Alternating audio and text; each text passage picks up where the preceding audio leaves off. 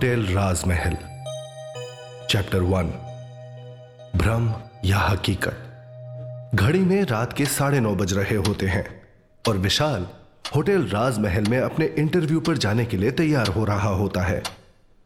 थोड़ी देर में विशाल घर को लॉक करके जैसे ही बाहर निकलता है तो बाहर का मौसम एकदम से बदलने लगता है। पूरा आसमान काले बादलों से घिर जाता है। रह रहकर बिजली के कड़कने की आवाज़ें सुनाई देने लगती हैं। और साथ ही तेज हवाएँ चलने लगती हैं। उन हवाओं के साथ ऐसा लग रहा था जैसे कि वो आज अपने साथ सब कुछ उड़ा कर ले जाएगी। एकदम से घर की बिजली गुल होती है और हर तरफ़ घोर अंधेरा छा जाता है। विशाल ये नज़ारा देखकर हैरान रह जाता है और खुद से बुदबुदाते हुए कहता है अरे, ये अचानक मौसम को क्या हो गया? अभी शाम तक तो सब ठीक था। अब ऐसे मौसम में ये टैक्सी कैसे मिलेगी? अभी विशाल ये सब सोच ही रहा होता है कि तेज बारिश होने लगती है। उस वक्त का माहौल भी जैसे विशाल को होटल राजमहल जाने से रोक रहा हो। मानो वो आने वाले किसी खतरे का अंदेशा हो।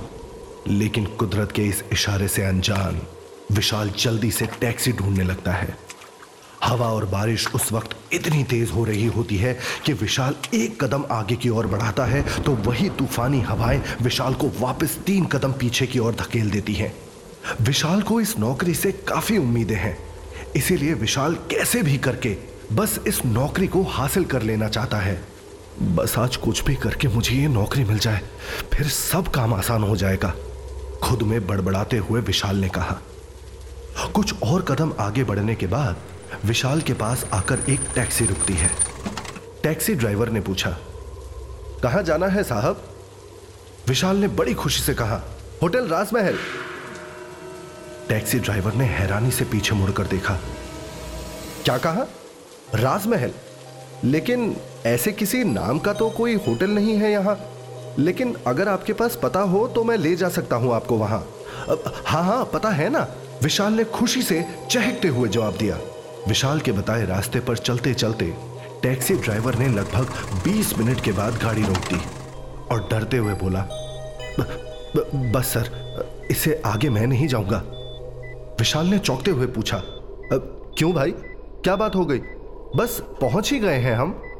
विशाल ने अपना फ़ोन देखते हुए कहा जिस पर टैक्सी ड्राइवर ने जवाब दिया आपका फ़ोन भी खराब है और आप भी पागल हैं या फिर मुझे पागल समझ रखा है? इससे आगे कब्रिस्तान है। कोई राजमहल नहीं। मैं नहीं जाने वाला आगे अब। मेरे पैसे दो और उतरो मेरी गाड़ी से। ड्राइवर की बात सुनकर विशाल हैरान हो गया और वो बोला, अरे, ऐसे कैसे हो सकता है? मेरा जॉब इंटरव्यू है भैया अभी वहाँ।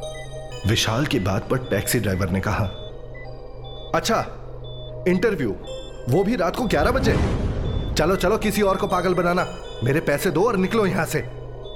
इतने में विशाल चुपचाप टैक्सी वाले को पैसे देकर बिना कुछ बोले गाड़ी से उतर जाता है।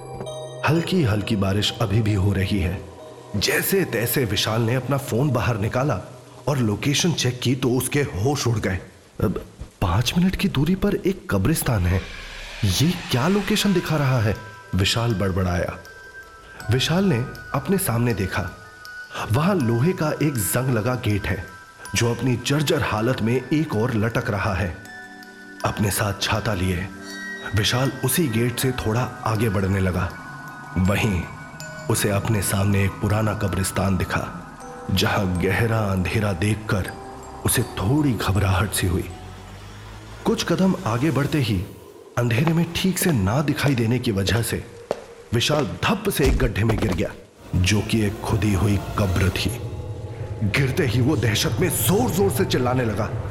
तभी अंधेरे में एक हाथ उसकी ओर बढ़ा और उसे अपनी तरफ़ खींचने लगा।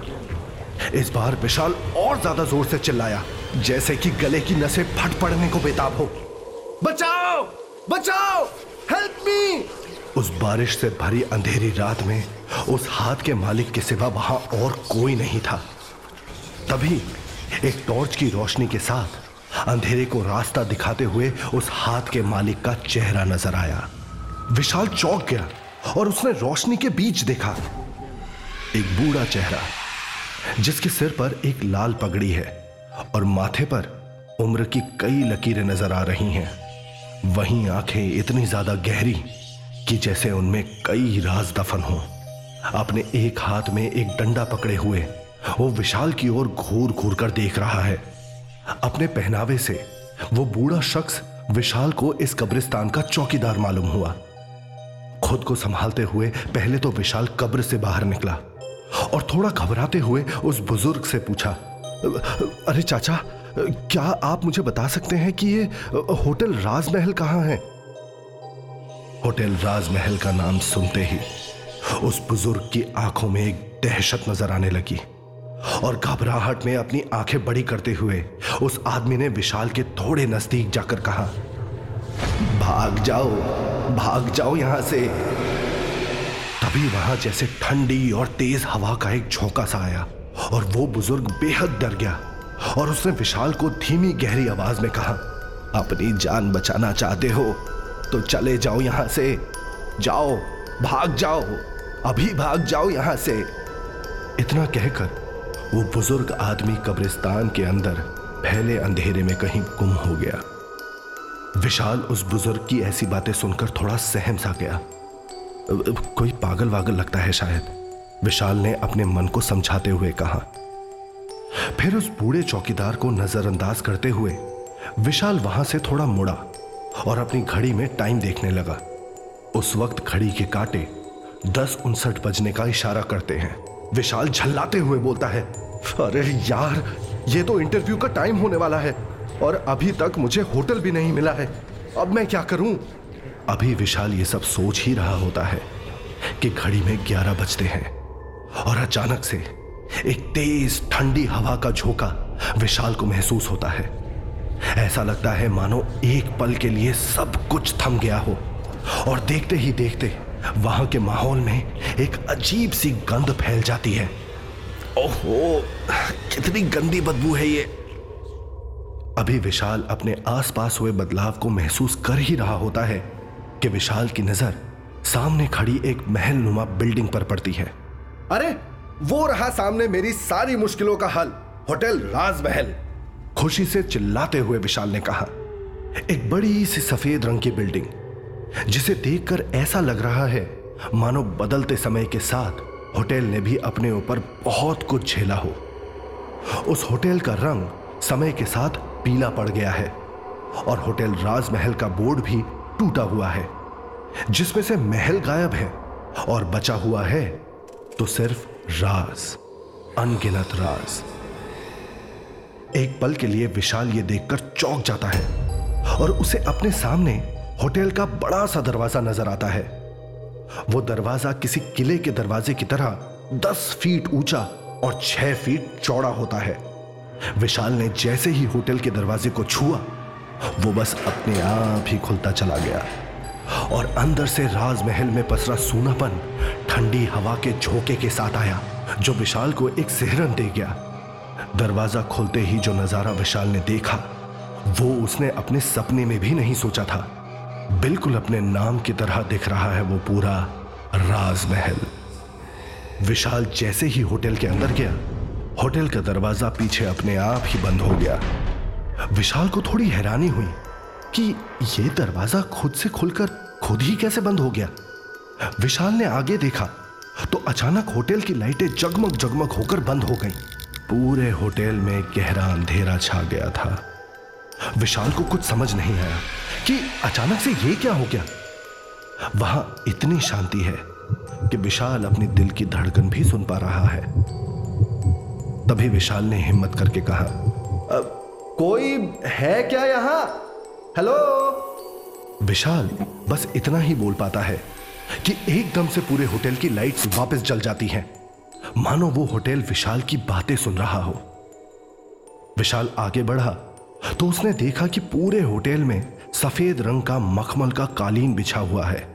होटल की दीवारों पर टंगी तस्वीरों की ओर देखकर तो विशाल की आँखें बड़ी हो गई। किसी तस्वीर में किसी का सिर कटा हुआ है। तो किसी में किसी की आँख नहीं है। पूरे होटल में विशाल को अजीब सी फूलों की डेकोरेशन नज़र आती है। विशाल ने ऐसे फूल अपनी ज़िंदगी में कभी नहीं देखे होते। इसीलिए विशाल उन फूलों को देखने के लिए उनके करीब जाता है। पर उन फूलों की गंध से विशाल का सर चकरा जाता है। वहाँ से दूर जाते हुए विशाल धीमे कदमों से आगे की ओर बढ़ता है। इतने बड़े होटल में ना तो विशाल को कोई गेस्ट नज़र आता है और ना ही कोई स्टाफ रिसेप्शन को ढूंढते ढूंढते वो आगे की ओर बढ़ता जाता है।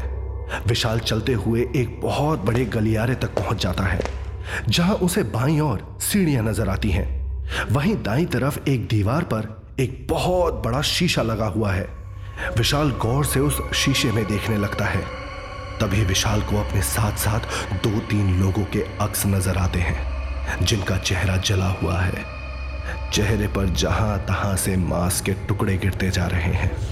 तभी अचानक से वे चेहरे उसे ही घूरते हुए नज़र आने लगते हैं। यह नज़ारा देखकर उसकी रूह काँप जाती है और उसके गले से इससे पहले कि कोई आवाज़ निकल पाती, पल भर में वो साए अपने आप आईने में जैसे सिमट जाते हैं। विशाल को अपनी नज़रों पर ही जैसे विश्वास नहीं होता। विशाल खुद से बड़बड़ाता है। क्या मुझे भ्रम हो रहा है? वहीं होटल का माहौल ठंडा होने के बावजूद विशाल के माथे पर पसीने की बूंदें झिलमिलाने लगती हैं। कुछ देर बाद होटल का मुआयना करते करते विशाल होटल के रिसेप्शन पर पहुँचता है और वहाँ जाकर घबराते हुए आवाज़ देता है कोई है यहाँ?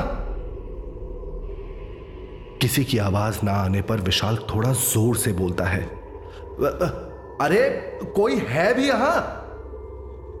तभी अचानक रिसेप्शन डेस्क के नीचे से एक आदमी उठता है और विशाल के सामने उसकी आँखों में देखकर उसे उंगली के इशारे से चुप रहने के लिए कहता है। ऐसे अचानक से एक आदमी को अपने सामने देखकर विशाल चौंक जाता है। उस आदमी की हालत देखने में बहुत खराब लग रही होती है। उसकी आँखों के नीचे काले घेरे और आँखें एकदम लाल, जैसे कि वो बरसों से सोया ना हो। जिसमें दहशत साफ़ नज़र आ रही है। उस आदमी के पागलों की तरह बाल बिखरे हुए हैं और होठ एकदम सूखे दिखाई पड़ते हैं। वो देखने में काफ़ी दुबला और बदहवास हालत में नज़र आ रहा होता है। विशाल को अपनी आँखों पर विश्वास नहीं हो रहा होता कि इतने बड़े होटल में एक ऐसा दिखने वाला आदमी आखिर क्या कर रहा है। तभी वो आदमी धीरे से विशाल से पूछता है क्या तुम मुझे देख पा रहे हो? ऐसा सवाल सुनकर विशाल हैरान हो जाता है और हाँ में अपना सर हिलाता है। बस, इतना सुनते ही उस आदमी के चेहरे में एक अलग सुकून नज़र आने लगता है और वो खुशी खुशी विशाल को बताता है, मैं यहाँ का रिसेप्शनिस्ट हूँ और प्लीज़, तुम थोड़ा धीरे बात करो। विशाल उस आदमी से पूछता है, अरे तुम मुझे धीरे बोलने को क्यों बोल रहे हो? और यहाँ होटल में भी कोई नज़र नहीं आ रहा। ना कोई गेस्ट है और ना कोई स्टाफ। तुम अकेले ही सब कुछ संभालते हो क्या? विशाल की सारी बातों को इग्नोर करते हुए उस आदमी ने विशाल से पूछा, तुम यहाँ नौकरी के लिए आए हो? विशाल के हाँ कहते ही उस रिसेप्शनिस्ट ने एक कागज़ में कुछ लिखा और विशाल की ओर बढ़ाया। उस कागज़ पर लिखा था कि सामने टंगे बोर्ड पर अपना नाम लिखो। विशाल उस कागज़ को पढ़कर थोड़ा हैरान हो गया। फिर विशाल पीछे मुड़ा और उसे एक बोर्ड दिखाई दिया। विशाल बोर्ड के पास गया और उस पर अपना नाम लिख दिया। विशाल वर्मा। विशाल ने बोर्ड पर जैसे ही अपना नाम लिखा, पूरे होटल की लाइट्स एक बार फिर जलने बुझने लगी। और विशाल को ऐसा महसूस हुआ, मानो वो जगह एक बार पूरी की पूरी हिल गई हो। विशाल का सर चकरा गया और उसके पूरे शरीर में एक सिहरन सी दौड़ गई।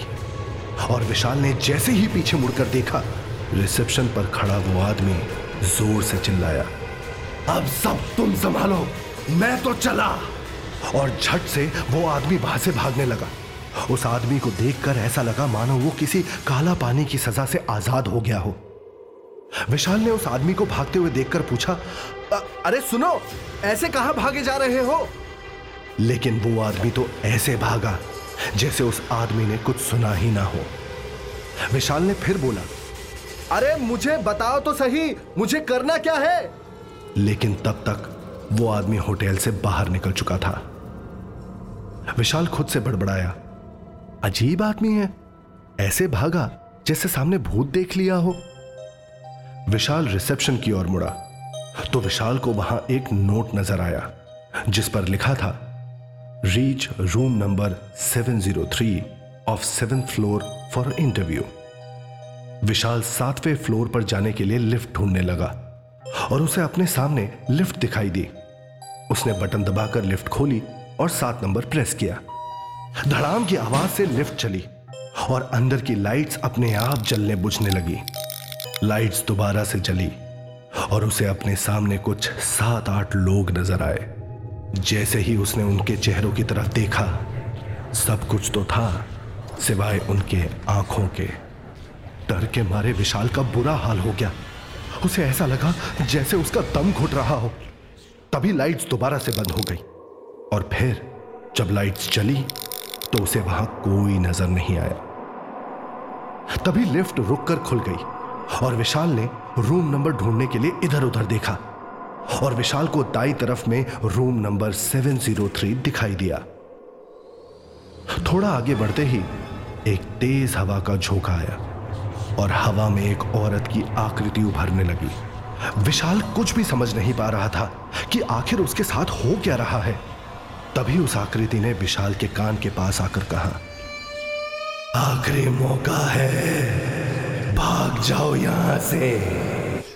जैसे ही उस ओर विशाल ने देखा, वो आकृति पल भर में दीवार में देखते देखते समा गई। विशाल के पैरों तले जैसे ज़मीन खिसक गई हो। उसके हाथ पैर कांपने लगे।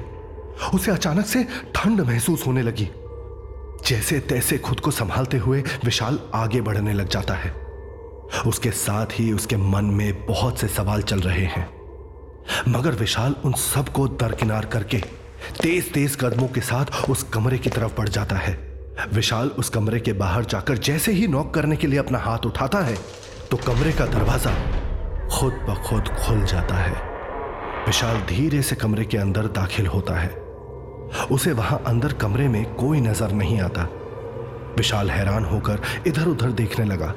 कि तभी विशाल की नज़र सामने खुले हुए दरवाजे पर गई, जहाँ से उसे पानी की आवाज़ें सुनाई दे रही होती हैं। और जैसे ही विशाल उस दरवाजे के अंदर गया, वहाँ का नज़ारा देखते ही विशाल के होश उड़ गए। अंदर एक बला की खूबसूरत लड़की बाथ टब में नहा रही होती है और धीमे धीमे कोई गाना गुनगुना रही होती है। विशाल उसे देखकर बस देखता ही रह जाता है। एकदम कोरी त्वचा, सुंदर बड़ी बड़ी सजीली आँखें, गुलाब से नरम होठ, ठुड्डी पर एक काला तिल, और वो लड़की बाथ टब के अंदर झाग से लिपटी नहा रही होती है। उसका आधा बदन साबुन के झाग में लिपटे होने के बावजूद भी नज़र आ रहा होता है। उस लड़की की मखमली बदन की खूबसूरती ऐसी थी कि जिसे देख एक हल्की सी सिस्कारी विशाल के मुँह से निकल जाती है। तभी विशाल खुद पर काबू करते हुए अपनी नज़रें वापस दरवाजे की ओर मोड़ लेता है। वो लड़की विशाल को उसका बदन देखते हुए देख लेती है और विशाल से पूछती है, अरे आ गए तुम? जरा अपने बारे में कुछ बताओ। सॉरी मैम, मुझे पता नहीं था। दरवाज़ा खुला था और मैं गलती से यहाँ आ गया। लड़की ने कहा, नहीं नहीं, कोई बात नहीं। एक काम करो, तुम अपने बारे में बताना शुरू करो। मैं सुन रही हूँ। विशाल ने अपने बारे में बताना शुरू किया। मेरा नाम विशाल वर्मा है। मुझे अपने पापा की दुकान नहीं संभालनी। अपना एक कैफ़े खोलना है। अभी कॉलेज की एक साल की पढ़ाई बाकी है, पर मुझे काम करना है। मुझे खुद अपने दम पर कुछ करके खुद को सबके सामने साबित करना है, जिसके लिए मैं कुछ भी कर सकता हूँ। विशाल की बातें सुनकर वो खूबसूरत लड़की, जो कि होटल राजमहल की मालकिन होती है, काफ़ी इंप्रेस हो जाती है। तभी वो लड़की अचानक से बात तब के बाहर बिना कपड़ों के निकल जाती है। विशाल उसे नीचे से ऊपर तक देखने लगता है। उस लड़की का कोरा मखमल सा कोमल बदन खूबसूरत गोरे पाँव, लंबी, पतली पतली नाजुक टांगे, सुंदर वृत्ताकार नाभि, बेहद खूबसूरत गोल उभार, पतली, लंबी सी गर्दन जिसके बीचों बीच एक तिल होता है, जो उसकी खूबसूरती को और बढ़ा रहा होता है।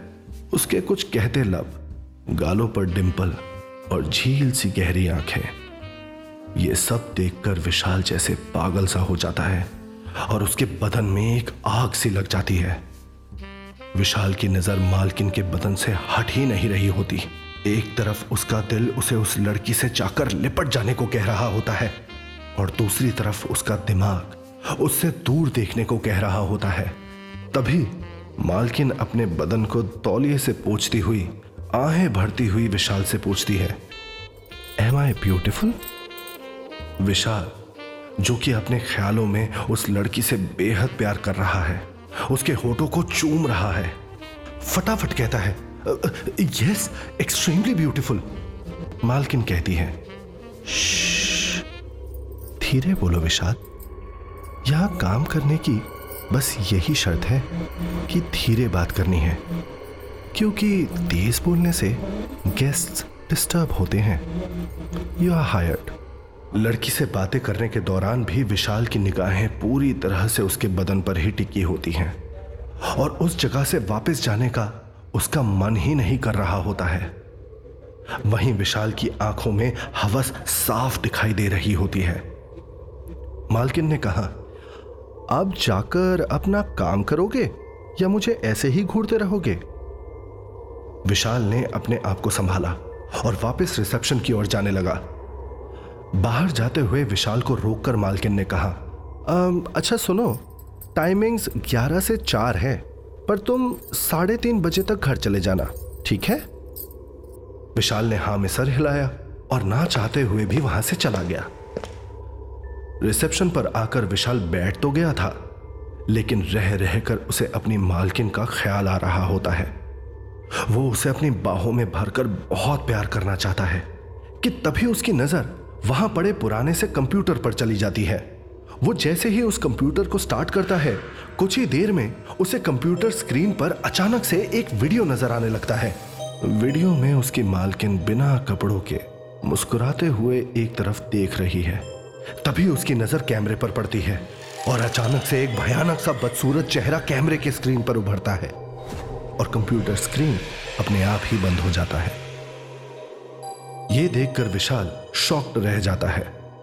तभी विशाल की नज़र पास में पड़ी एक प्लेट पर पड़ी, जिसे देखकर विशाल बेहद डर गया, क्योंकि उसके सामने एक प्लेट पड़ी थी और उसे लाल रंग के कपड़े से ढका हुआ था। वो कपड़ा धीरे धीरे हिल रहा होता है। विशाल डरते डरते वो कपड़ा हटाता है और सामने देखकर उसे अपनी आँखों पर भरोसा नहीं होता। उस प्लेट पर एक आदमी का कटा हुआ सर पड़ा होता है। और उस पर कीड़े भिन भिना रहे होते हैं। यह देखकर विशाल अपनी कुर्सी पर चढ़कर बैठ जाता है और डर के मारे ना चाहते हुए भी ज़ोर से चिल्लाता है। तभी उसे चारों तरफ़ से आवाज़ सुनाई देती है विशाल की आँखों में दहशत तैरने लगती है और वो चारों तरफ़ नज़र घुमाता है पर उसे कोई नज़र नहीं आता यह देखकर विशाल की हालत खराब हो जाती है और तभी वहाँ लगी वॉल क्लॉक बजने लगती है।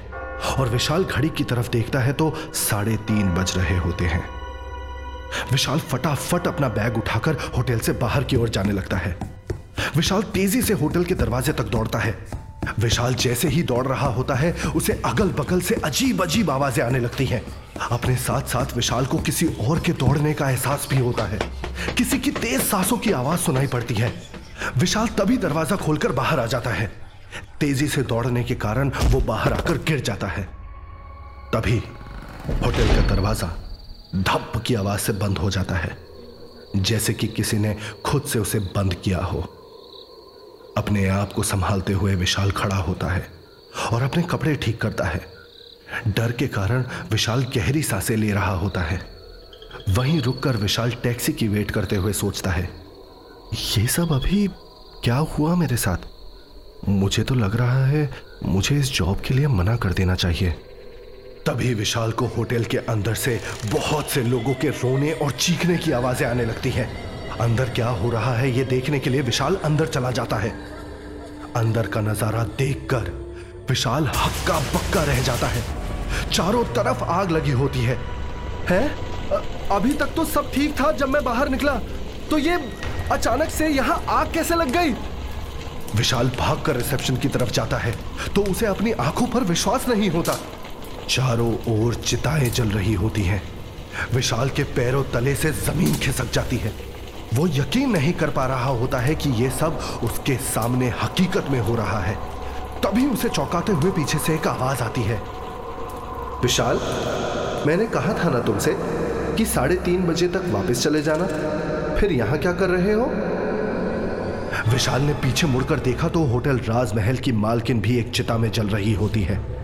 चारों तरफ़ चलती चिताओं का आलम देखकर विशाल वहीं चक्कर खाकर गिर जाता है। सुबह जब विशाल की आँख खुलती है तो वो अपने दोस्त अमन के घर पर, बिस्तर पर से उठता है।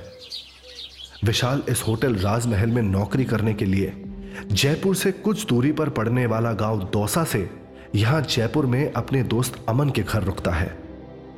वो खुद को कमरे में देखकर बड़बड़ाता है। मैं यहाँ कैसे? मैं तो वहाँ होटल में था ना और वहाँ कल रात आग लग गई थी, और वो मालकिन आग में चल रही थी। इतनी सारी चिताएँ थी वहाँ। हे भगवान, ये मेरे साथ क्या हो रहा है? तभी विशाल अपने कमरे से उठकर बाहर ड्राइंग रूम में जाता है, और उसे देखकर अमन के दादाजी थोड़ा हैरान हो जाते हैं। विशाल सहमी आँखों से दादाजी की ओर देखकर कहता है, दादाजी, जब से मैंने वो राजमहल की नौकरी ली है, पता नहीं मेरे साथ क्या हो रहा है और कल मैं बड़ी मुश्किल से अपनी जान बचा पाया हूँ।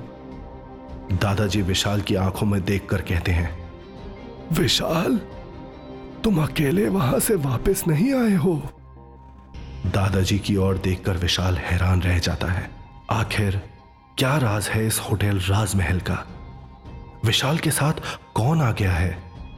दादाजी कौन है? और वो कैसे सब जान पा रहे हैं? विशाल कैसे इस परिस्थिति से निकलेगा?